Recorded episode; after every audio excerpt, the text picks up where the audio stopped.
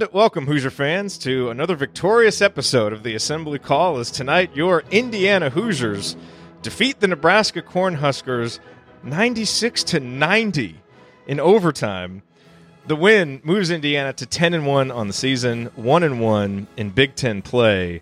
And, you know, sometimes in basketball, it's good to just have the best player on the court because I think when you kind of sum up how Indiana won this game, it's because Trayce Jackson Davis was phenomenal in the second half in overtime because when you just look at the way that these two teams played and the expectations coming in Nebraska a sub 150 team coming in just really really struggling in the first year under Fred Hoiberg playing at Assembly Hall you know against an Indiana team that had played pretty well at home Hoosiers favored by 17 and what happens is after a good start by Indiana you know Nebraska really took control of the game for large parts of it. And, you know, in many ways, you can look at it and say that Nebraska outcoached and outplayed Indiana today. But the Hoosiers were able to hang on. They were able to avoid disaster. Obviously, lots of things coming out of this game uh, that are concerning, and we're going to talk about them all. But at the end of the day, bottom line, the Hoosiers got to win found a way to get that. And so that obviously uh, is a positive. But man, a lot of stuff to break down from this game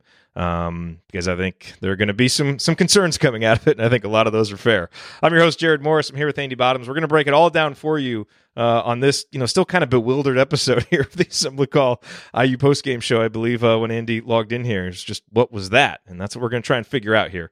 Uh, but let's start the show how we start every show. That is with our banner moment, and for the banner moment, I'm going to overtime. It's 90 to 88. Uh, you know, Indiana had, had gone out to that 88 to 82 lead in overtime on the three by Rob Phinisee, but Nebraska came right back, knocked down two three pointers. It's 90 to 88. Justin Smith grabbed an offensive rebound, and it's only fitting that the banner moment involves a rebound because Indiana dominated Nebraska on the glass. It's the reason they won this game. That offensive rebound was Indiana's 19th of the game. Indiana then gets it out, kind of works it around. The shot clock's running down. They get it into Trayce Jackson Davis, and he uncorks a beautiful turnaround jumper from about eight feet out. He scores on the next possession down, does a really nice job of challenging a shot. The guy, uh, uh, whatever, Ivan Drago, whatever his name is, he ends up missing that shot. Damezi Anderson gets the rebound. Trayce ends up scoring again on the other end. That made it 94 to 88. And, you know, look, Trayce Jackson Davis absolutely carried Indiana in the second half of this game. He was not very good in the first half, sat on the bench some because of it, but he ended up finishing the game with 25 points, 15 rebounds, three block shots. And in the second half, he came out to dominate. And he did. And he and Justin Smith really played well together. One of Indiana's worst stretches in the second half was when Trayce went out and Indiana really stopped being able to get anything going inside. So he was terrific tonight. And that stretch, that sequence there uh, in overtime, which took a two point lead, push it out to six. You ended up being the decisive sequence. And, you know, it only makes sense that Trayce was involved in it because he put Indiana on his back in the second half. Uh, showed great leadership, showed great playmaking. He was terrific tonight. Uh, and, you know, the main reason why Indiana was able to win this game. All right. Our banner moment tonight, as always, brought to you by our friends at Home Field Apparel, a company that was founded by an IU grad and remains based in Indianapolis and you just have to get home field gear. Number one, it's comfortable. The t-shirts, the sweatshirts, they're made out of this incredible material. It feels so good. Even after you wash it, it stays comfortable. A lot of stuff that you buy doesn't do that, but their stuff does. And they've got the most unique IU logos that you're going to find anywhere. They've got the new uh, shirts commemorating the Watch Shot that they have there, uh, all the shirts that they released during the football season, uh, and of course, the potentially prescient nine Windiana shirt that you can get uh, if you want to tempt fate a little bit uh, but before the bowl game coming up where Indiana actually has that ninth win on the line. Uh, but home field apparel, they've got all of that there when you go to the IU collection. And here's something that's very important to note you need to order by December 15th to get it by Christmas. So whether you're, you know, telling somebody else that you want it for a Christmas present or you're going to load up on Christmas presents for the IU fans in your life at Home Field Apparel, order by December 15th so that you make sure that you get it for Christmas.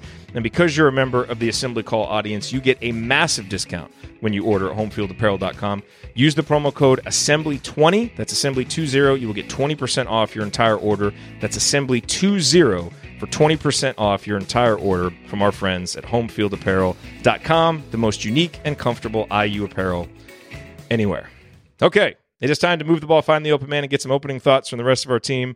Uh, Andy, it's time for your bottoms line on this just very peculiar uh, victory for Indiana. Uh, yeah, I think my my initial comment to you when we got on was uh, was less clean than the version that you was. described and would fit nicely into the vulgarity mix that you made made of me over the years. Yes. Um, it, it's just crazy to look at some of the statistics in this game. IU out rebounds Nebraska 54 to 31. Outscore them on second chance points 26 to 10. Bench points 28 to 3. Outscored them in the lane. Um, shot 38 free throws and and shot I, don't even know what the percentage is on twos. I haven't I haven't figured it yet, but just offensively, so many strong numbers from IU. You had great performances from Trayce Jackson Davis, as you mentioned. Justin Smith gets a double double, and, and yet Nebraska, a team that before KenPom updates came in ranked 169th in adjusted offensive efficiency, who just dismissed a double digit score or suspended a double digit score uh, ahead of this game, and and really rode five guys for the vast majority of the game hung around because IU's defense was just atrocious.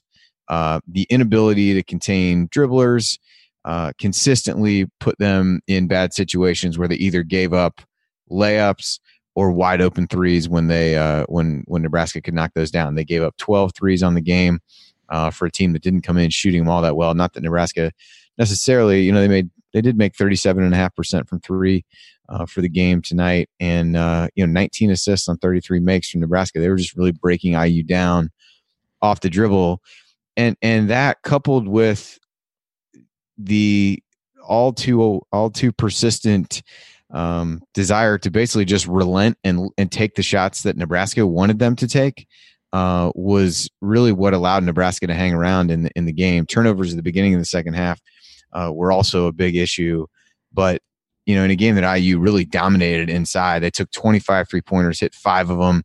I believe only hit two after halftime. They, they took less uh, in the second half, but just far, far too often lacked the intensity to keep people out of the lane and lacked the discipline to take the shots and and really stick to what was working uh, from that standpoint. And so you give uh, a guy like Fred Hoiberg in Nebraska a lot of credit for coming in with a game plan to to pack it in and dare IU to shoot threes. And you can just as well chastise IU for taking the bait and doing that and really coming out like a team that didn't play with a lot of fire outside of those first few minutes uh, and, and did pick it up in overtime a bit, uh, but just continued to make really poor decisions defensively from a shot selection perspective. Uh, this definitely tests the win is a win uh, theory that that's out there, and it's I, I I feel like my my mood or demeanor or general outlook on this game uh, is is way more like what a loss would be than than it was to get a Big Ten victory, which is uh, I, I guess in some ways telling about just how poorly the they seem to perform for most of the game. Yeah, I mean, look, a win is a win, and losing this game would have been an outright disaster.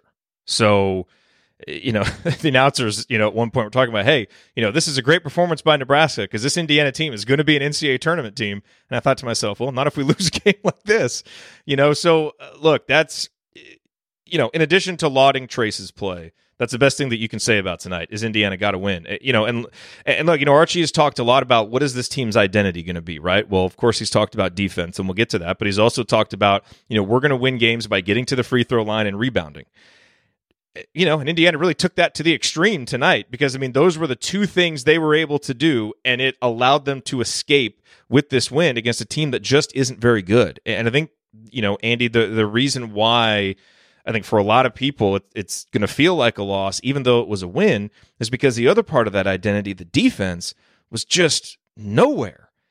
And it's another home game where the thing that you're supposed to hang your hat on is just non-existent. You know, it's it's one thing. Okay, you know, you go and you go up to the Kohl Center and you're playing at Wisconsin, and yeah, you know, you get killed and the defense is bad, and everybody's saying, you know, well, you, you know, you're on the road in the Big Ten. It's tough on the road in the Big Ten what there is no excuse tonight. Absolutely no excuse. Cue the coach drop. There is no excuse for bad defense, especially at home, especially against Nebraska. And you know what we saw, I think that's really concerning, Andy, is it's another example of opposing wing players coming into Assembly Hall, getting just incredibly comfortable as the game goes on, you know, shooting well, kind of feeling like they can make whatever plays they want because they can dribble wherever they want to go. They're not really being contested on catches. And, you know, from just a strategic perspective, Nebraska spread Indiana out. And it's like Indiana didn't have any way to counter it defensively. You know, I mean, they, they spread Indiana out. They were getting drives to the basket. They were getting open threes. And, you know, not only did we not seem to have the same kind of want to that we have to have defensively, but it's almost like we didn't really have a strategic counter to it either. And it was, you know, it was a great game plan by Nebraska. I mean, I, I thought they had a great game plan offensively. They had a great game plan defensively. And Trayce just happened to be much better than anybody else on the court. And that's why we won. But that's why it feels like that. I think that's why people are are going to exit this game concerned, and rightfully so. That this this stuff can't, just shouldn't happen at home. You know, It just- like it had so many shades of of games from last year. I think was what the worst part was. I mean, it just the, the complete. I, I, I, it, it leaves you speechless because you, you you watch some of the defensive intensity in these other stretches. It isn't to me an inability to do what the coaching staff wants them to do. But I talked on Assembly Call Radio last night about consistency and and really tonight I, I thought even at the beginning when IU got out to a good start, they really still let Nebraska get the ball wherever they wanted. Nebraska just missed some shots in in deep and and quite frankly, there was a stretch in late in the first half when Nebraska had made a comeback and they settled for threes on three or four possessions in a row without really trying to attack IU off the dribble, which the way that IU was was containing dribblers was an absolutely huge mistake. Uh, and and that really given how they performed the rest of the game when they were able to drive and attack, could have put IU in a hole at halftime and really bailed IU out in the same way that IU consistently bailed Nebraska's defense out by jacking threes instead of trying to to follow its game plan.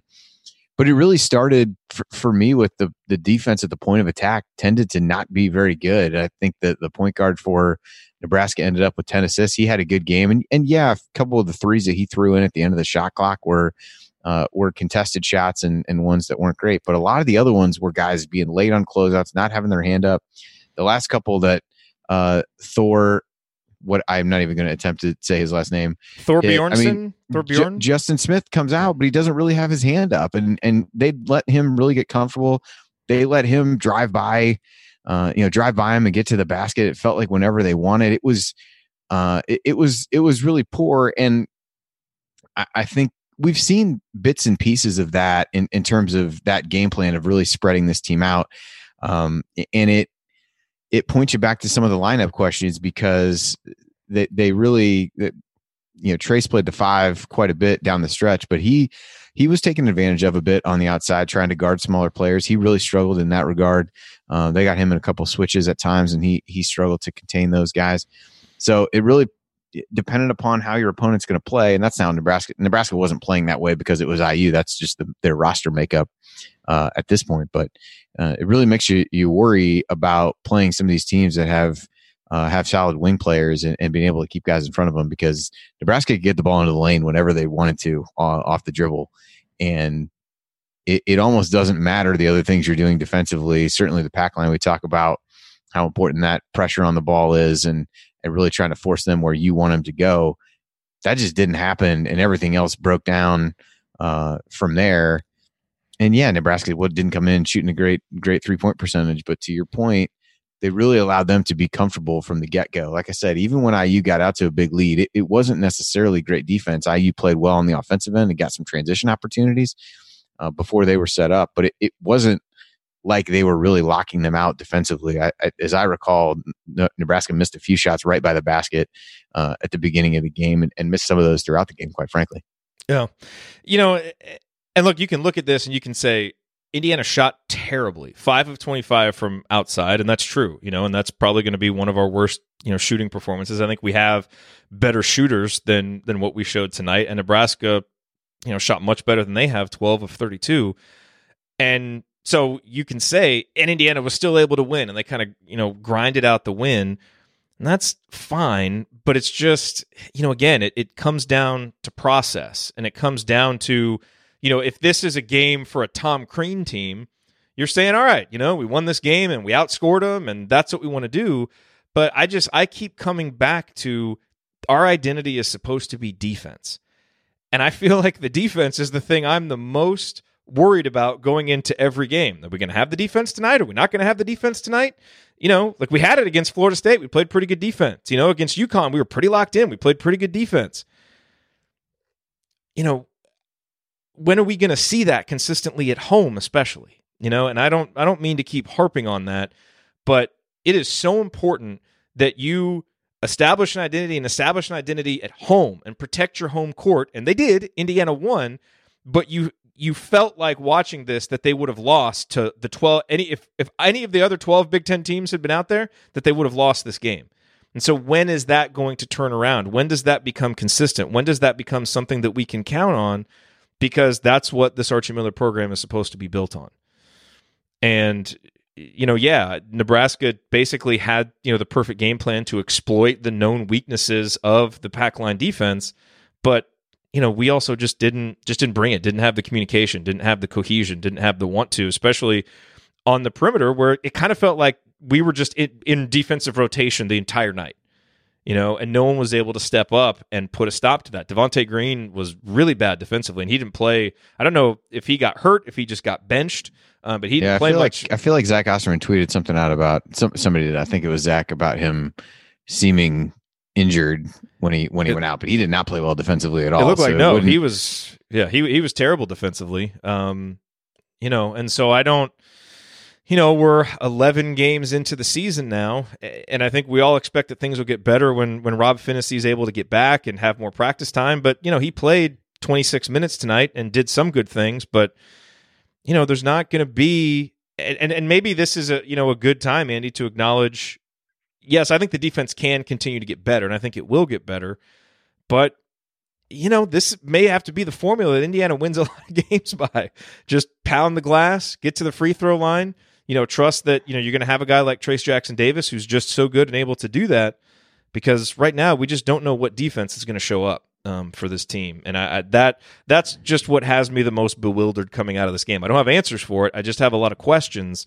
And I had hoped at, at this point in the season that we'd be further along than that with what is supposed to be the thing we hang our hat on. Yeah, I, to me the the frustration comes in. You've got a team coming in who has not really beaten anybody all year, lost three or four. All three of those losses coming by at least 17 points to to teams like George Mason, Georgia Tech, and and Creighton. That it, felt like in that scenario, if you're able to really exert your will on that team, they're just going to quit. Uh, and instead of doing that, you, not only did you not do that, you actually played so poorly that you gave them the confidence and allowed them to eventually score 90 points in an overtime game that it just that that to me is what was at home and and you mentioned that part as well um just just the inability to to really you know knuckle down and and get and and just keep guys out of the lane off the dribble i mean it was it was really that simple um they talked about with with cheatham the one time you know, you got to know the scouting report that I think it was Jerome that he went by, although he went by multiple people over the course of the game. So probably unfair to single him out. But, you know, he wants to go to his left, sits on his right hand and watches a guy drive left right into the middle of the lane. Like, I, I do feel like there is at times what seems to be an inattentiveness to where guys want to be successful um, and, and, what, what they're preparing for that the other team is doing. It, it just seemed like IU was was not prepared very well for what Nebraska did. I haven't watched Nebraska enough this year to know if what they did was dramatically different. I think I saw that Justin Smith talked about some of the backdoor cuts that they scored on basically every time they had one, um, being a, a wrinkle that IU either didn't expect or hadn't seen them do much. I can't really uh, speak to that, but but that was something that IU didn't really adjust to and play better against as the game went on either. Uh, and so it, it just it was a really disappointing performance. It's, it sounds like Archie's talked about the the road trips to Wisconsin and New York. Um, you know, may have been difficult on this team, but I just just the general lack of lack of fire and and and in this also. So we I mean, we've harped on the defense, and it and it's probably not the the the greatest thing in the world to to harp on. Uh, you know, poor offensive play in a game that IU scored 96 points, but this team is not going to be able to do that to everybody on the glass. This was largely a function of yes, it was great work on the glass by IU, but it was also a team that does not have a lot of size and does not have a lot of depth that you could really just pound into submission on the glass. Like, I don't know that that's a formula that's going to work against most Big Ten teams. And if anybody has been watching this game, and, and I think UConn did some of this as well, uh, we, we've seen it at times from other, uh, you know, some of the other teams, but I think if anything, what some of the early season games may have hidden is the fact that this team isn't as uh, as far along offensively as everybody might have hoped for them to be. Because the scouting report for this year's team is not a whole lot different than last year's team. It's basically let's pack it in, dare these guys to shoot threes, see if they take the bait, and we'll adjust if they make them. Uh, and Wisconsin did it effectively. UConn did it effectively at times, and um, and Nebraska certainly did it effectively tonight. So, you know, you say this how can this be the formula to win games? It it can't be because th- this team is not going to be able to do what it did inside to everybody out there. Uh, and there hasn't been much when the competition is ratcheted up that makes you believe that they're going to be able to shoot the ball a whole lot better um, based on what we've actually seen. It's a good point, and I think that's you know that's what underlies maybe our somber tone after a victory. And mm. you know, for those of you who are listening, be like, "Geez, dude, guys, you know they're ten and one. You know they won the game." it's you know because I, I think you know you're the same way that I am happy with the win. And we're going to talk about some of the other positives because you know you win a big 10 game there, there's there's good performances. There's good things that happen to make that happen and we are going to acknowledge those. But you're always you know kind of trying to project forward and okay what from this performance is repeatable? You know that, that we really feel like is you know going forward is going to be something that is going to help us win more games. And to your point you know how much of what we saw tonight is really like that and how much was just you know man just really sliding by by the you know by the skin of our teeth and and just finding a way to get a win. There's something to be said for that. You know winning is a habit and there is something to be said for that no question about it. But again i think this was a performance that gets us beat even on our own home court by all the other 12 big 10 teams. And that's that to me is just not something i'm going to feel overly good about. So. Yeah, yeah. that uh, that says it all. I mean, Archie, after the game, we can't guard the ball. We're getting picked on on the bounce. Those guys really exposed us. Um, yes. I know. I just saw a text I, come through I from concur. Ryan. I just saw a text come through from Ryan that has the word tequila in it. So I look forward to, to reading my my text messages. Maybe he's in having more fun right now. Okay, uh, we could all probably use some tequila right now. All right, coming up as we continue our breakdown of Indiana's victory over Nebraska, we'll talk about tonight's meaningful moments that you might have missed, and then we will go inside the numbers to highlight the most important statistical notes from the game. You are listening to the Assembly Call. Stick with us.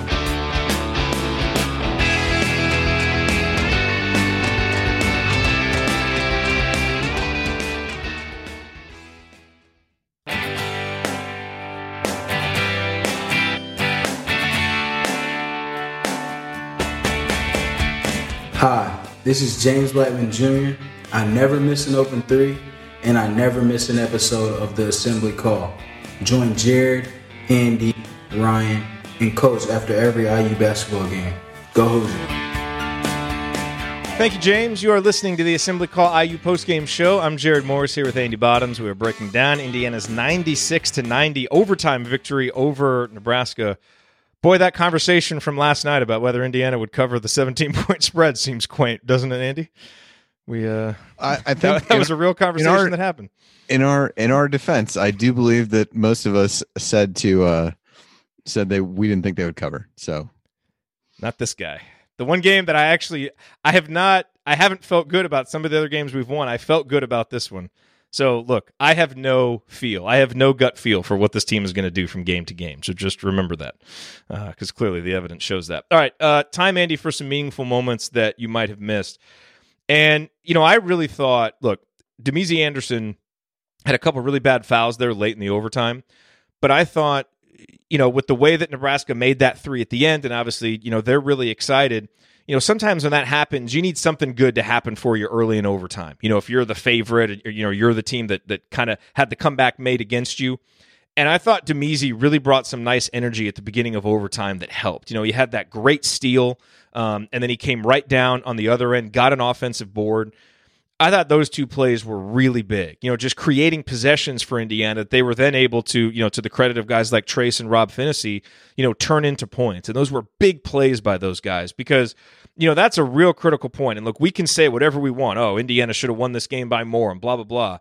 Well, here you were. It's 82 82. You're in overtime. Are you just going to wilt or are you going to find a way to win this game? Because that's all that mattered.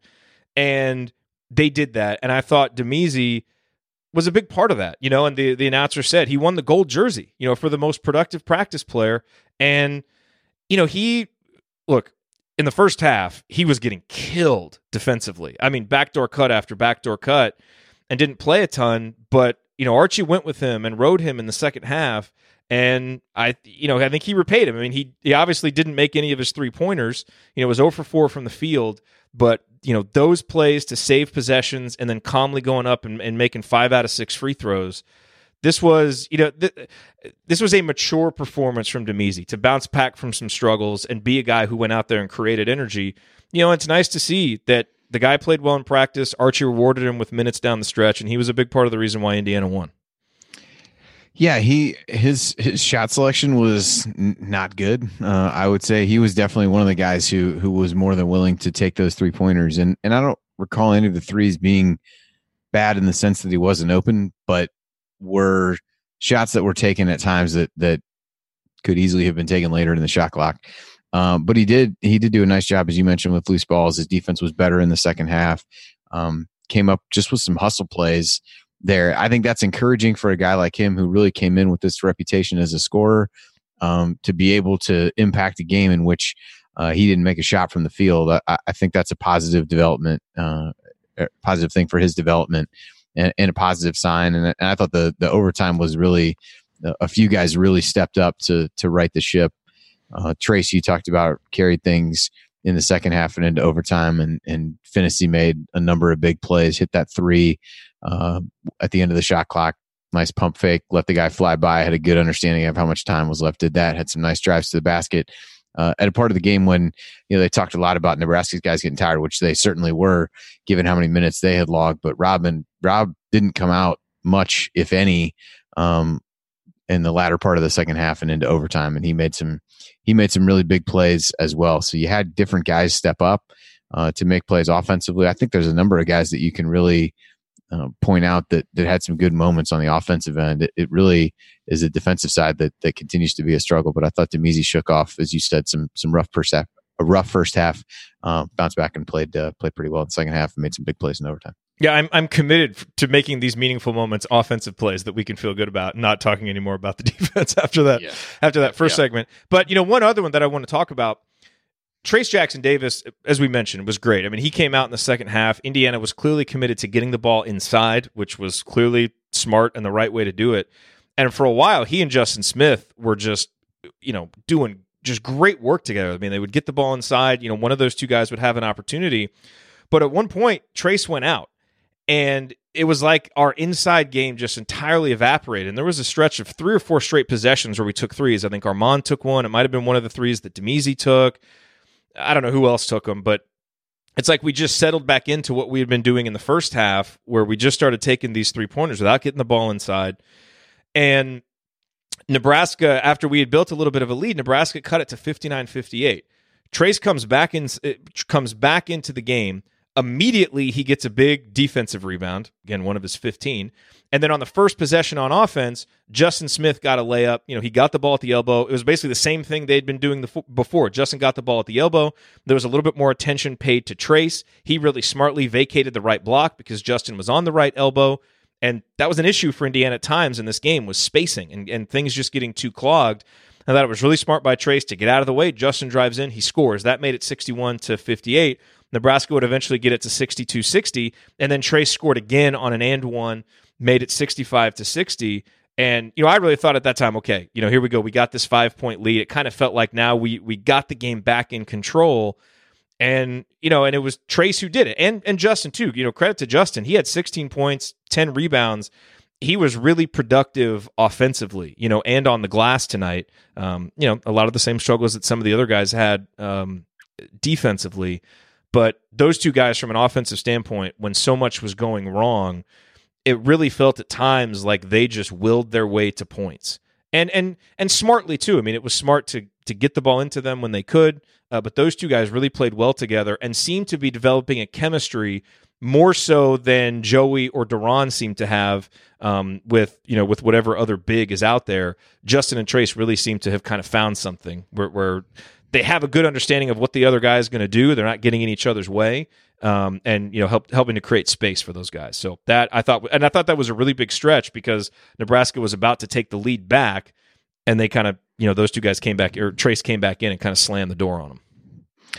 Yeah, there were a few times like that where, like you, it seemed like the lead would get pushed back up to a couple, two, three possessions, and you thought it was going to start going downhill for IU, and it never, never quite seemed to do that. But I, I did think Justin did some good things. His second half or his first half um, w- was not particularly good from a shot selection standpoint. I think he, uh, he took a, a, a baseline jumper that where he was kind of falling away, and and both of his threes in the first half really uh, I think was three for four uh, from the field in the second half and overtime. Made some plays against the zone, and and that was what was kind of frustrating from a shot selection standpoint. Is when you look through that, part of it was Nebraska playing zone, and I again I I would question why they didn't stay in it longer. But when IU really was able to to get the ball into one of those guys in or around the foul line, they could score almost every time. They'd really just be able to drive by people because they could finish over top of whoever Nebraska had in the game. It was the times when IU didn't work hard enough to get one of those two the ball uh, in the lane. But for a long stretch, it was one of those guys scoring. Uh, it felt like nearly nearly every uh, every basket that IU got was was one of those two, or was off of something that that one of those guys did. Um, and so, yeah, Justin played 40 minutes uh, tonight. Another another pretty uh, lengthy effort from him from a, a minute standpoint, and uh, and ended up toward the end of overtime, I think getting that 10th rebound to get a double double. But so some good moments from him. At times thought he adjusted well, played better in the second half than than he did in the first. Uh, a bit like we talked about with Damezi. One other uh, meaningful moment, I don't know if you caught it, but did you see when it was 82-79 with about 10 seconds left and they caught Archie over on the sidelines looking over at the bench basically asking are we going to foul? Are we going to foul? And on the one hand, like isn't that probably a decision that you know going into the game. I will say this: if you haven't listened, there's a great episode of the Solving Basketball podcast with uh, with Jordan Sperber where they kind of go over the data behind some of this stuff. And they're actually, I think, um, if I recall correctly, fouling up three actually ended up being slightly better from a statistical standpoint. But really, what they settled on was just, you know, the most important thing is to know what you're going to do and be able to execute it properly. So that was just kind of an interesting moment to me did make me feel great to to think that they were making that decision right there in the moment. But maybe there's some context and it's based on who's out there on the floor, yada yada. I'm gonna, you know, on stuff like that. We're not coaches, and it's a hard job, and who knows what the context is uh, for that. I just know viscerally when I saw that didn't make me feel great, and obviously it didn't end up working out very well. And they drew up a great play, and you know Armaan, you know, was kind of asleep a little bit, got screened, and they ended up getting that. Um, hopefully that's uh you know something that we have a little bit of a better plan for next time. But yeah, Archie seems like he mentioned it in the post game talking about it. Yeah, I couldn't I couldn't quite tell from when he was doing that if he was saying that they were going to foul or to your point asking the question. It became clear as you watched the play. It looked it to me not, like he was asking. It looked that's well, well, it became clear because they at no point attempted to. So I'm uh, I'm left to assume that that's the uh, that that's the case and yeah, I listened to that same episode of, of solving basketball that you talked about, and and that was the big takeaway was that if you haven't practiced it, you're putting yourself in a really difficult spot to to know. Um, and so, I, I guess my answer to the if you're to, to any of that would be if you're asking yourself that within the heat of the moment in the game, the answer is no, you should not do it. right. Uh, even though that ended up burning IU uh, tonight, at least to get to overtime. But yeah, I think you had a lot of a lot of younger guys out there at that point. I think you run the risk that I mean, hell, you just fouled somebody on a three a, a minute before that. So, um, uh, yeah, it, it didn't seem like I don't know philosophically whether that's something he's ever really talked about, and I don't remember other games uh, for IU where that's been the case, uh, and, and seen what they and and recall what they did. Uh, but yeah, I would say based on tonight, it, it didn't seem like something they had practiced or was a, a, a kind of tenant of how they want to play toward the end of the game. Sounds like Devonte Green, uh, from some of the post game stuff, may have an Achilles issue that he's dealing with. I don't. Can you tell? Was he dealing with it coming into the game? Does that explain maybe some of the struggles that he had, or was that something that and, and he aggravated it, or something that he suffered in this game? I, don't, you know, It, it wasn't. None of the quotes that I saw around it uh, alluded to whether it was an injury he had during the game, and I will withhold All right. snarky comments on whether it looked like he was dealing with it during the first part of the game. All right. Well, hopefully he's okay. Boy, I tell you, you know, another moment. Did you see when Al went down? Yeah, he got rolled up on that. Yeah, Boy, he did. And I'm, I mean, if, if he ends up, if they end up saying that he's hurt, I will not be shocked because he was limping a little bit. And I tell you, if you look closely when he fouled the three point shooter, remember when he fouled Yeah. the guy shooting the three? I thought it the loo- same thing. I It looked exactly to me like the reason why he fouled him is because his leg was a little bit unstable and he kind of stumbled. Like he tried to plant on that leg. So I don't know. Like I, I don't want to diagnose anything from watching the game on TV. I just know that looked ugly and hopefully, knock on wood and all that stuff. Hopefully, Al avoided a, a big injury. But the times he looked a little bit ginger, you know, he kind of was walking around a little gingerly on it afterwards. So I'm gonna hold my breath on that. Hold my breath on Devonte. I mean, that would be you know, just the thing for the Archie Miller era. If you finally get, you know, two games with all your guards back and then, you know, one or two of them get hurt. I mean, good Lord. Um, numbers. Well, do you have any other moments that you want to talk about before we move on from that? No, I think I, I think we hit. I think we hit a bunch of them. So I think we're. Uh, I think we're good there. So numbers wise, we talked about the rebounding. An outstanding job by Indiana on the glass, as you said, due in part to a massive size advantage. But look, I think also Indiana just that is a habit that Indiana has that we just we attack the glass and we have guys who are good at it. So it's a strength that we should build around. You know, we talked about the shooting. Um, you know, and Indiana does end up 27 of 38 from the line. So again, the free throw shooting, the rebounds, uh, you know, Indiana's really able to take advantage there you know, obviously the numbers that stand out, you know, points per possession, Nebraska ends up scoring 1.11 points per possession. Just, you know, an absurd amount to give up at home uh, to a team like Nebraska. And Indiana gives up 19 assists on 33 made field goals. That's a lot. And, and just, you know, pretty much all those defensive numbers or all the offensive numbers that you look at for Nebraska, it just kind of suggests defense that wasn't very good and a team that was able to kind of do whatever they wanted offensively.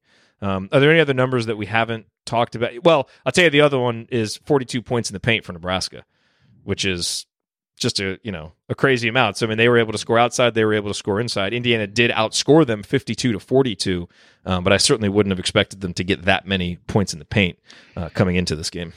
Well, especially you're giving up that many points in the paint to a team that starts one guy over six five. So you you've got that, and really those points were not scored on on post up situations, eh, short of a couple.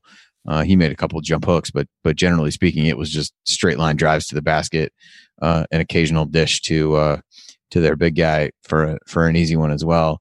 Um, the other one from a we uh, touched on this a little bit uh, for IU um, w- was some of the shooting numbers. So IU ends up shooting 62.8% on two point shots, yet they took almost 37% of their field goal attempts from three point range. So, uh, and not to beat this into the ground any more than I already have, but um, that that to me was something that I kept looking at throughout the game, and that was a constant. IU was shooting in the upper 50s to low 60s from on two point shots, uh, really throughout the game and and the three point attempts did die down a bit. I think IU took 13, uh, potentially 14 in the first half, and they only ended up with uh, I'm trying to look back here, um, ended up with 25 for the game. So I guess I guess didn't slow down as much as I thought by the time you factor in uh, overtime. But you know, just the, those shot selection numbers, and then there was a stretch in the beginning of the second half when it was basically IU would either score or turn the ball over.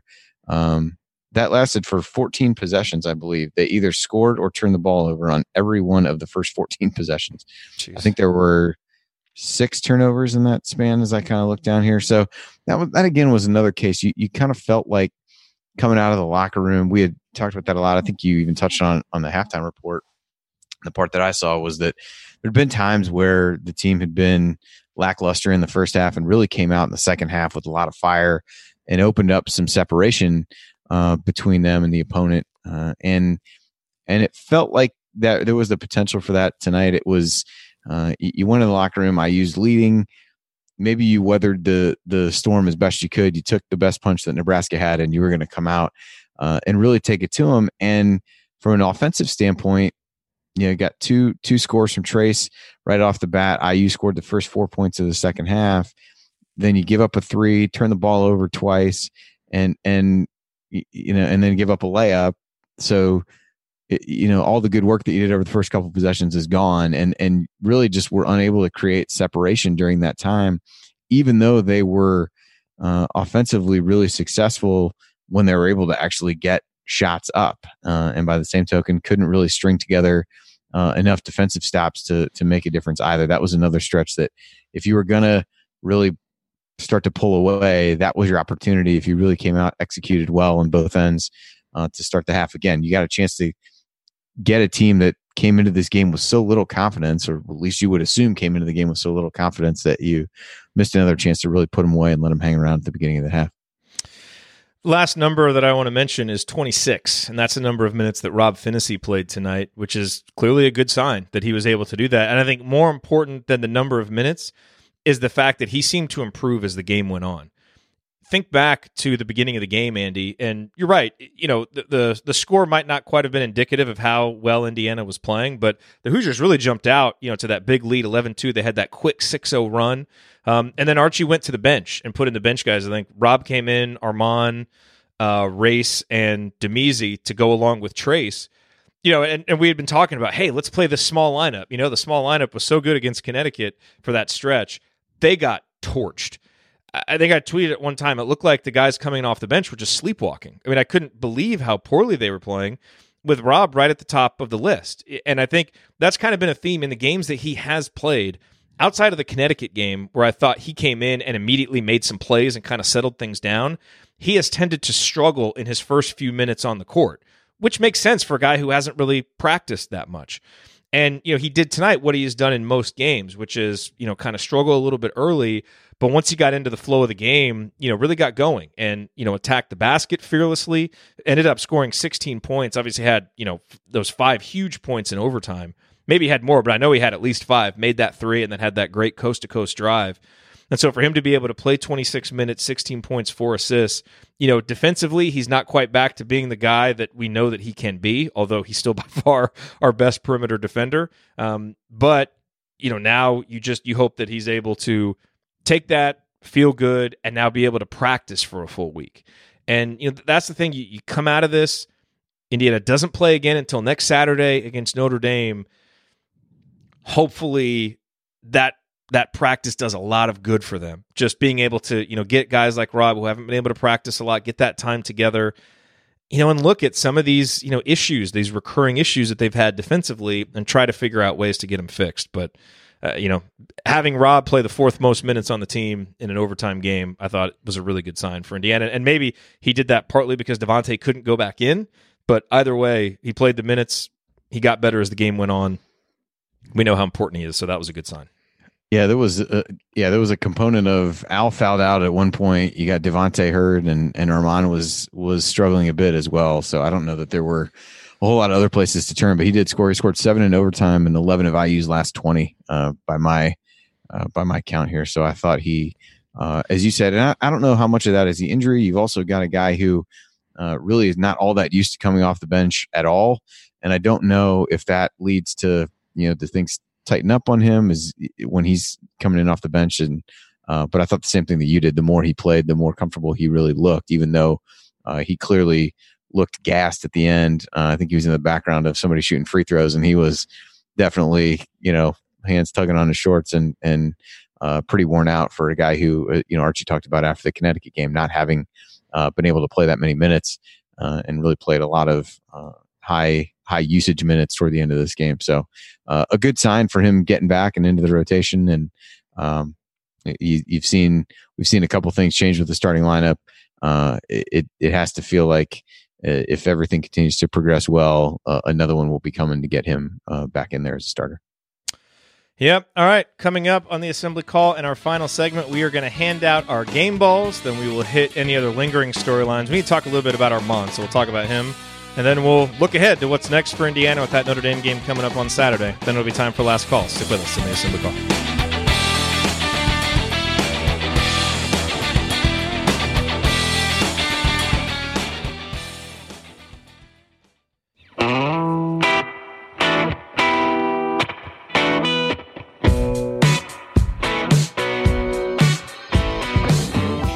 Zeisloft. I never miss an open three, and I never miss an episode of The Assembly Call. Thank you, Nick. You are listening to the Assembly Call IU postgame show. Catch us live immediately following every IU basketball game, plus every Thursday night at our website, assemblycall.com. While you're there, make sure that you sign up for our free IU Hoops email newsletter. Over 7,000 of your fellow IU fans have subscribed. You can also text IU to 66866 to subscribe to the newsletter. That's IU to 66866. I'm Jerod Morris. I'm here with Andy Bottoms. We are trying to make sense of Indiana's 96 to 90 victory over Nebraska. Uh, Indiana's KenPom ranking was 27th coming in. It has dropped to 31st. So, you know, for those of you who are wondering a little bit, hey, you know, why the, you know, the the the frust- the, the sounds of frustration after getting a, a victory, you know, that's uh, that that kind of shows you that a six point victory and you dropped, you know, four uh, four spots in the predictive analytics. It was, uh, you know, not uh, not good, but you know, got the win. And that's ultimately, ultimately the thing that matters most. Or maybe what matters more from this, Andy, is that they can take some of these lessons and learn from them. But it sure feels like there's a lot of lessons on tape now to uh, to learn from. So at some point, I feel like some of these lessons had already been presented earlier in the season. So uh... I know, I know. Just trying to start the segment off with a with a positive thought. Uh, okay, it is time now for the Trayce Jackson Davis game ball segment, uh, presented by Trayce Jackson Davis. Uh, he currently leads with five game balls. Devonte has two. Al has one. Rob has one. And then, of course, we had the one game where no one uh, earned a game ball. Think I know where you're going to go with your game ball here, Andy. Um. Well, I mean, it's hard to turn from the guy who had 22 points and 10 rebounds over the second half in overtime, uh, and really, as, as you said, kind of willed them to a, a victory. Was a, a constant throughout the second half and I don't know that he really went off the floor all that much. I'd have to try to in the uh, second half. The, yeah, he, was that one stretch bit. where the offense. yeah, that was really it, apart. and everything went to. Went yeah, Archie hell, probably yeah, saw he, that and he was like, "All right, well, you're not coming out of the game again." Yeah, he played. Yeah, he played 22 of the 25 minutes in uh in the second half and overtime. It looks like based on the the box score that I'm looking at. So, yeah, I think you got to go with him. I, I do think um, Justin made some big plays, and and Rob would probably have been the second guy I would I would choose just because he had so many timely plays uh, there toward the end after the the slow start, but really stepped up big when uh, guard depth was at a, at a minimum in overtime and uh, and hit some big shots. So I, those would be the the two that rose to the top for me, or I guess the three if you include Justin. But uh, Trayce feels like the clear choice. Yeah, I, I, agree. I mean, Trayce is the obvious choice here. Um, second for me would be Rob because of those big plays in overtime. Again, you know, none of us wanted to be there, and it kind of felt like a nightmare. Uh, but there we were in overtime, and someone's got to go make plays. And, and, Rob was definitely a guy who make plays, you know, stepped up and, and hit some big shots. So that was nice to see. Let's talk about a couple of other guards that we haven't really spent a lot of time on. Let's start with Armaan Franklin, who I thought was as shaky tonight as he's been. Uh, you know, tried to kind of force some passes 0 for 4 from three point range, and I didn't really feel like the shots were not a lot of them came inside out. Like it, it kind of felt like they were early in the shot clock. Some.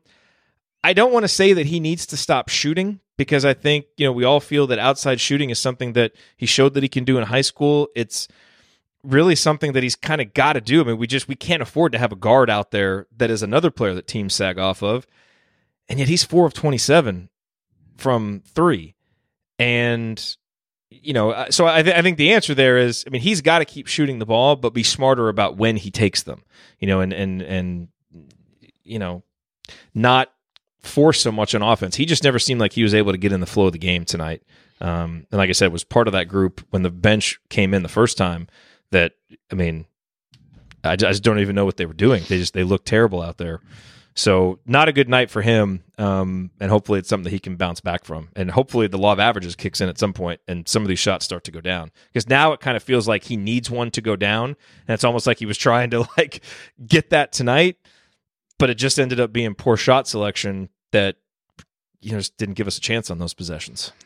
Yeah, he had on the positive side, he had two assists tonight. It, both of them were were really nice. I think the first was off a, a pick and roll uh, and really slid one in um, for an easy easy basket. And I think the second one, I don't know if it was off a, a, pick and roll, it was a nice nice entry that he that he had there. Now there were uh, a couple other passes that were shakier than that. And and to your point, I thought the three pointers were ones that uh, again could have been had at any point during the possession and showed uh, a struggle to really stick to what IU was trying to do and what was working for IU. Let it doesn't even to a certain extent it doesn't even matter that that was clearly the game plan, but just being able to see that it was working and yet settle for threes early in the possession. Uh, I feel like he did that maybe on all four. Um, and that was kind of the struggle for me was the the shot selection piece of it for him. Um, just being one of the guys, he was not alone, but one of the guys that was really willing uh, to take the shots that um, that uh, Nebraska wanted them to take. Al Durham I thought going back to the first half was when I thought he really played his best basketball. And I thought after the really strong start and then Indiana gave up that lead to Nebraska, you know, the offense really struggled. And that's kind of where that stretch was where it's like, okay, you know, we're taking all these threes early, we're not getting the ball inside. I thought Al was the one guy that really had a mentality of, all right, maybe I have a decent look now, but I'm going to be aggressive and get the ball inside and try and get a great look. And he had a you know a couple of plays where he you know got inside and hit a floater, you know, got fouled, got to the free throw line, and I really appreciated that mentality from him. You know, and it kind of fe- it felt like a much better matchup for him than some of the previous games. And you know, he ends up getting 14 points, three boards, three assists. You know, I think struggled to get involved as much in the second half as he did in the first half. But I did think that that stretch from him in the first half was pretty important just to keep the offense afloat when essentially nothing else was working except Al being aggressive and willing his way to points when everybody else was just settling. Yeah, I would agree with what you said about him really being more aggressive. Even the three pointer that he made in the second half, he really hesitated on to take. He was just that open that he uh, that he had to take it. It's a big he, shot, and he knocked it down. It was a big Yeah. shot at that point in the game. Uh, but but even then, This isn't a, negative thing by any means. But even then, he was you know kind of making sure that that's what he he, he wanted to do. Uh, but yeah, he he ran out of steam a little bit in the second half. Uh, just struggled to really create shots in that way. I think you ended up one for five uh, in the second half and overtime, so didn't really get into a rhythm uh, that he'd been in earlier in the game. Did step up and knock down a couple big free throws after that that play that we talked about earlier, where he got rolled up on, um, and and you kind of worried about what that might be for. Uh, for his knee, and I saw the same thing you did on that play where he fouled the guy on the three pointer that just seemed like he was unstable on his on his feet as much as anything. So, be interested to see what what comes from that.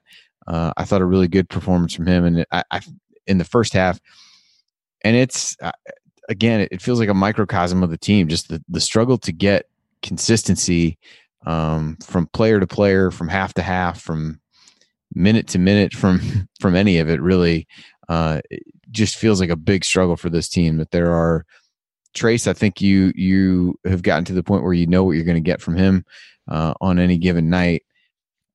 And I we talk. I feel like we talked about that before as we've gone through the beginning of the season of trying to figure out like that was one of the biggest things that was an issue with last year's team is that you just didn't know what you could rely on.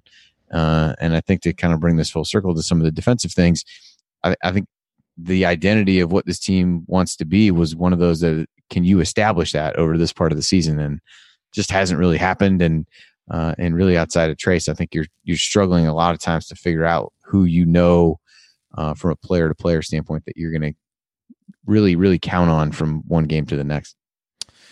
A couple of the things I just want to mention. These were, you know, I guess meaningful moments that, you know, just were not good, and and just little things like this that cropped up throughout. Let's, let's not add that as a recurring segment to the show. Meaningful moments moments that, that eh, weren't weren't, weren't weren't so good. well, it's for games like this, I feel like it's warranted. But at the end of the game, I think maybe it was 78 I don't know. We were up by like 2 or 3 toward the I think it was the second to last possession of regulation and Mack their their guard Mack had the ball uh, out on the perimeter and they, you know, ran a, a pick and roll with Trayce Jackson Davis's man and Trayce and Rob switched and then you know Trayce got taken to the hole because you know he tried his best, but he's not going to be able to guard a guy out there. And I just thought Indiana's inability to communicate that better, have a better plan for what to do there. I mean, you know, to me, Rob's got to fight through that screen, and that that has to be something that you see coming. You can't just switch and then allow Trayce to just get taken to the basket. That was just you know essentially giving up a possession. Um, and then late in the game, Well, just to, just to, before you go to the next one, I think what also happened on that play was so then Nebraska's big guy takes Rob into the post, and Rob was late to get over. He really clung to the uh, you know, to the big man on the opposite side of the lane and, and wasn't able to really get over. And again, kind of knowing that's not necessarily a scenario that Trayce is going to be able to be effective defensively in. You've actually got to be over there almost a step earlier than you normally would because you can Yeah. See what's going to happen there. So before Yeah, I mean, just those- wanted to get that in before you go to the next one. Yeah, I mean, th- those just seem like basic things. That, uh, certainly correctable. You know, that seems like something that's correctable. And so that's the hope that I take from this game is that you see some of that stuff and it's like, okay, this is a team that spread us out. Now here's how we're going to handle that stuff moving forward because they just didn't handle it very well. And the last thing I'm going to say love Damezi. We talked about the energy that he brings, all the positives that he brings to the table. If you were to rank our players in terms of their passing from 1 to 11, Damezi might be toward the bottom. Why on earth is he inbounding the ball against full court pressure in a close game? And he had that pass that just went right out of bounds. Yeah, it's a bad pass by him, and he needs to be better. He's a college basketball player. But I just, I think as a coach, I don't know how you allow that, knowing the strengths and weaknesses of your players. I don't, and those are little things, but I think you put players in position to succeed. And that seems to me you're taking a guy and trying to match his weakness against you know the pressure of this moment. Um, I just I was kind of flabbergasted by that. Yeah, that was uh, that was not not good at all. My my daughter is the one of the designated inbounders for her seventh grade team, and I was like, don't ever ever do that in the game. I was like, do you, she, she's like, why would you even throw that? I was like, I don't know. I do not know.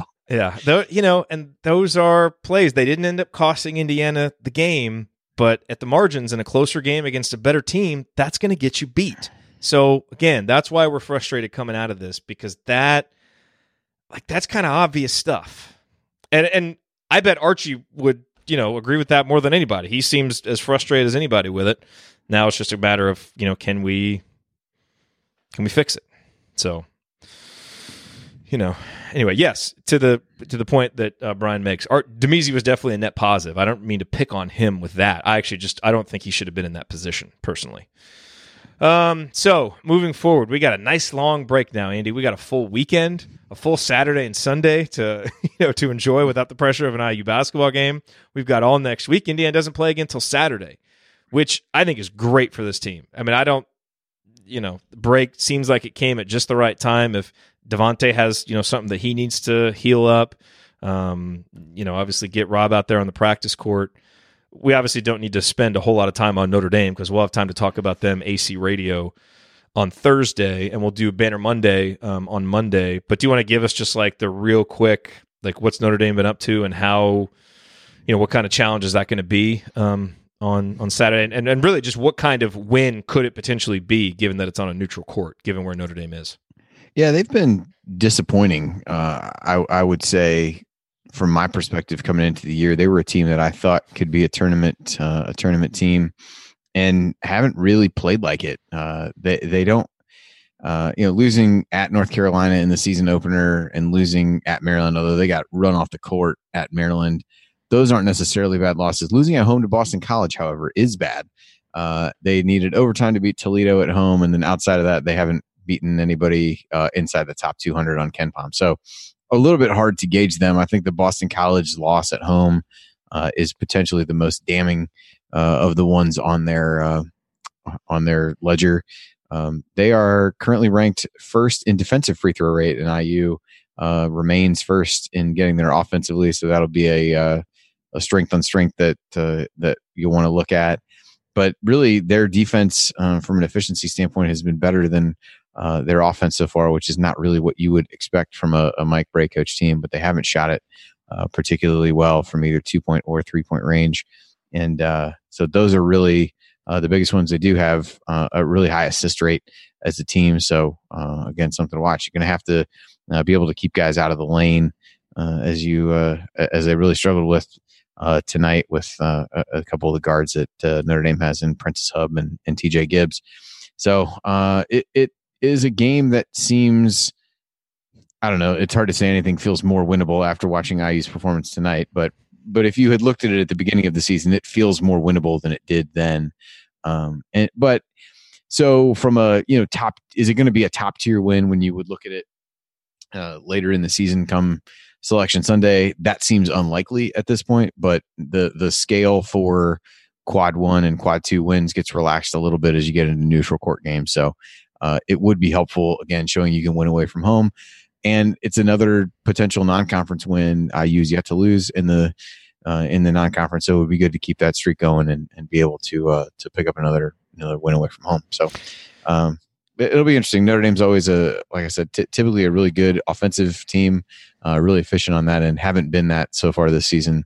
Uh, but given I IU's defensive uh, challenges in uh, in tonight's game, and then in some of these other uh, recent recent matchups, uh, it, it's reason to be worried, no matter how poorly they seem to have shot so far. Yeah, I mean, stylistically, it seems like you know, on the one hand, it's a little terrifying given what we saw tonight, but on the other hand, it'll be interesting to see how Indiana bounces back defensively because you know Notre Dame takes a lot of threes. Indiana gives you know gives up a lot of three point attempts, and they're going to kind of spread Indiana out. They don't turn the ball over a lot, and so you know it's definitely the type of team that can give Indiana some trouble if they don't shore up some of the issues that we saw defensively. So that's going to be interesting, and it'll be it'll be a good test for how much improvement this Indiana team was able to make over the next week. Alrighty. Uh, you've been listening to the Assembly Call IU post game show. Remember that you get 20% off at homefieldapparel.com, the most comfortable and most unique IU apparel anywhere. Use the promo code assembly20 to get 20% off and make sure that you place your order by December 15th so that it arrives by Christmas. It's December 15th. And again, the promo code assembly20 for 20% off your entire order. All right, Andy, it is time for last call. Let's wrap this up.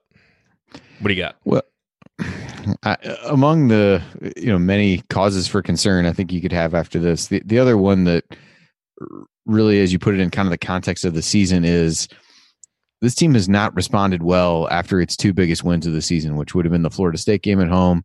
Follow that up by going to Wisconsin and just getting throttled, uh, and then you know finding a way to grind one out against UConn uh, on Tuesday, and then coming back with a performance like what you saw tonight. So I think that is concerning. The defensive performance, as we talked about, is concerning. It's just it, can this team be consistent enough? Um, can they deal with success when they have it well enough to to really string together you know solid wins and and get to a point where there's a baseline of what you can expect and and what you uh, will see from them on a night in and night out basis. And and they're not there right now. Uh, i do think the the break we talked about that a little bit uh, on assembly call radio as well.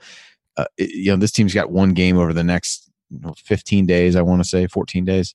Uh, i think that's a positive thing for for these guys uh, at this point. There is a lot to work on, so the timing of having that um, is is potentially good if they're able to use the time and really get some of these things corrected.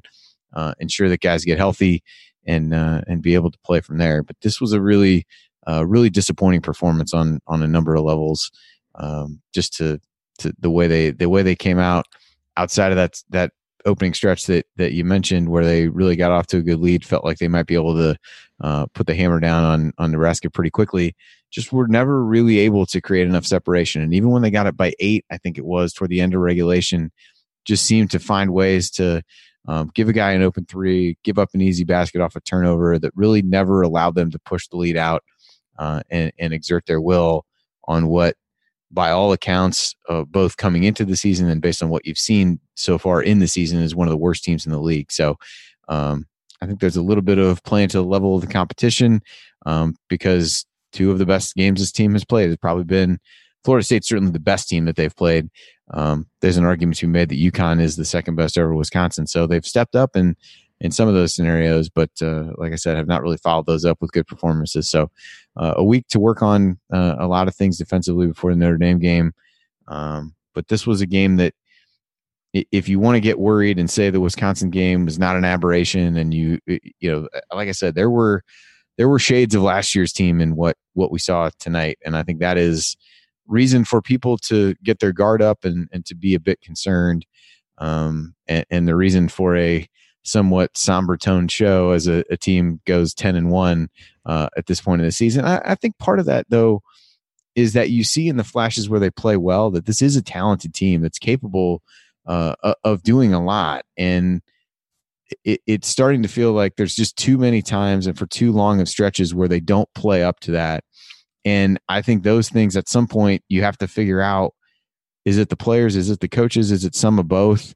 Um, it, it, it just is is becoming a bit of a, a disturbing trend, and we'll have to figure out whether that's you know we may look back in another month and say this was really was a blip, but it's it's kind of a troubling trend for for a team that I think is capable of more and has shown itself at times this year to be capable of much more than what it showed tonight in what was an imminently winnable home game against a team that came in with no momentum whatsoever that you allowed to score 90 points and hang around. Uh, so that's the uh, guess that's the reason we sounded how we sounded, and uh, we'll see how the team comes out. Uh, hopefully, with a better performance against Notre Dame on uh, on Saturday. And of course, you know, context is everything. It'd be easy to look at you know some of the reaction to this game, be like, you know, from the outside, and be like, man, you know, you guys are ten and one. What's going on? And clearly like some of the negativity to the extreme is you know unwarranted like the sky is not falling this team is 10 and 1 this is a good team they found a way to win like it's not all bad i think to your point we're measuring it against what this team has shown that it's capable of and what you think an NCAA tournament team should look like and a team that plays in the upper division of the Big Ten in a tough conference. And some of the things that you saw tonight don't reflect a team like that. Plus, again, getting back to the context of last season, Indiana fans remember, you know, going through a, non-conference and being, you know, being 12 and 2 and but having some games that were a little closer than they maybe should have been and kind of having some warning signs and then of course the bottom falling out of it. And so I think there's, you know, there's some of that and I think fans are just trying to figure out how much of the good stuff they can trust and how much of the bad stuff is stuff that might get corrected or stuff that's going to linger throughout the season. And we don't know that yet you know, but I think we all wanted to get some better answers than what we got tonight. But I will say this because Indiana won, Indiana's 10 and 1, and we're going to end the show with a positive, and that's just talking about Trayce because you know this guy coming off the, his two worst statistical games, I think really the you know the two worst overall games that he played against Wisconsin and Connecticut. You know, the only two games since his very first one against Western Illinois where he'd been in single digits, you know, only got to the free throw line three times in those two games combined and after a really poor first half tonight, bounces back to put this team on his shoulders. Uh, he is just a remarkable player, a remarkable athlete, a really good competitor. If you look at his KenPom profile, he is in the top 100 nationally in offensive rating, effective field goal percentage, true shooting percentage, offensive rebounding percentage, block percentage, fouls drawn per 40 minutes, free throw rate, and he's, you know, 129th in two point percentage, 113th in defensive rebounding percentage the numbers he's putting up, the efficiency numbers and the counting stats are incredible. And I'll tell you one number, Andy, that you know we don't talk about a lot, but that is really impressive is fouls committed per 40 minutes, 2.7. He's never in foul trouble for a big man. And that to me is the most impressive thing about him is that maturity and the readiness for the moments that he's been thrust into as a freshman. He's been so much better than I thought he was going to be. And tonight, he literally had to put this Indiana team on his shoulders, with, of course, assists from Justin Smith and from Rob Phinisee and from Damezi Anderson. But he carried this team across the finish line. And this was a game that could have very easily become a disaster for Indiana and become just an ugly L that would have hung on their NCAA tournament resume and, and schedule like an albatross. But Indiana won. We can exhale. We can move on. And so much of it is because we have one of the best freshmen in the country and one of the best freshman big men that we've seen at Indiana, a school that has had a lot of good freshman big men. And this guy is playing as good as any of them, as efficient as any of them, as mature as any of them. So great, great night tonight from Trayce Jackson Davis. And if you want a positive to go to sleep on, sure seems like we're in pretty good hands with that young man. So it's going to be a lot of fun to watch him uh, for as long as he is a Hoosier.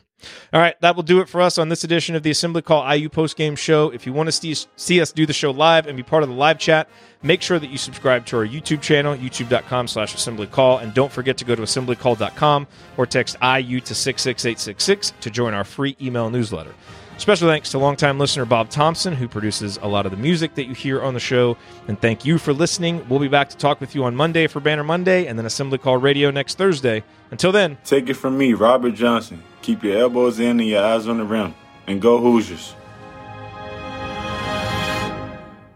Thank everybody for coming out. All right, I got to get out of here, folks. Thank you. There is no excuse for bad defense. Fitting final drop. that was that was a fitting end to this one, that's for sure. Oh man. Oh well. Eh, what are you gonna do? I know. We won. I I know. I feel better about it after talking about it, but it's there's some there's some concerns, man. Some major concerns defensively. Yeah, just the yeah, you just spin that forward to some of the other guards in the in the league, and if you're not able to keep some of these guys out of the lane or be in position to help uh, against against a team that really was struggling, it uh, yeah makes you makes you a little concerned.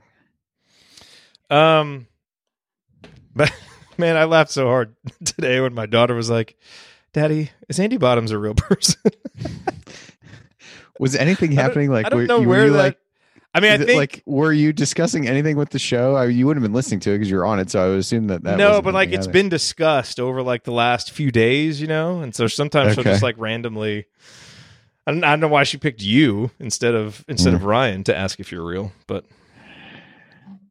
you are you are real. Yep, You are here. very true, very true. that was funny. Uh, all right. Well, it's late. Let's all let's go to bed.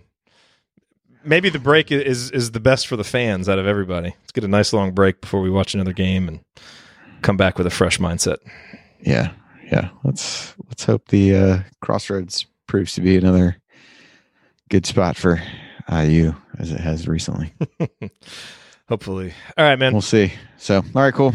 Thanks Uh, everybody for staying up late with us after watching whatever it was that happened in the game. This- this- we just need to not schedule Nebraska at home anymore. Apparently, that is uh like kryptonite. it's hard for to- us. I think it's hard to do. Although we managed to do it in football for for quite some time. So Oh, uh, who knows? Oh, All well. right. all right. Thanks. night, I'll talk everybody. to you later. With round the clock protection at a great price, your progressive policy works the way it's supposed to. Unlike this unenthusiastic hype man. Okay, everybody, let's make some noise. Put your hands up. Or not. It's your call. Here we go now. Here we go. Switch to Progressive today. It is electric in here. Progressive Casualty Insurance Company and Affiliates. Sticky notes, email alerts, a string around your finger. They're just not big enough. So here's a big reminder from the California Lottery. The Mega Millions jackpot is over 250 million. Whew. Play now. Please play responsibly. Must be 18 years or older to purchase player plan. You know how to book flights and hotels. All you're missing is a tool to plan the travel experiences you'll have once you arrive. That's why you need Viator. Book guided tours, activities, excursions, and more in one place to make your trip truly unforgettable. Viator has over 300,000 travel experiences to choose from. Everything from simple tours to extreme adventures and all the niche, interesting stuff in between. So you can plan something that everyone you're traveling with will enjoy. Real traveler reviews give the inside scoop from people who've already been on the experiences you're considering. So you can plan with confidence. Free cancellation helps you plan for the unexpected, and 24 7 customer support means you can travel worry free. Download the Viator app now and use code Viator10 for 10% off your first booking in the app. Find travel experiences for you. Do more with Viator.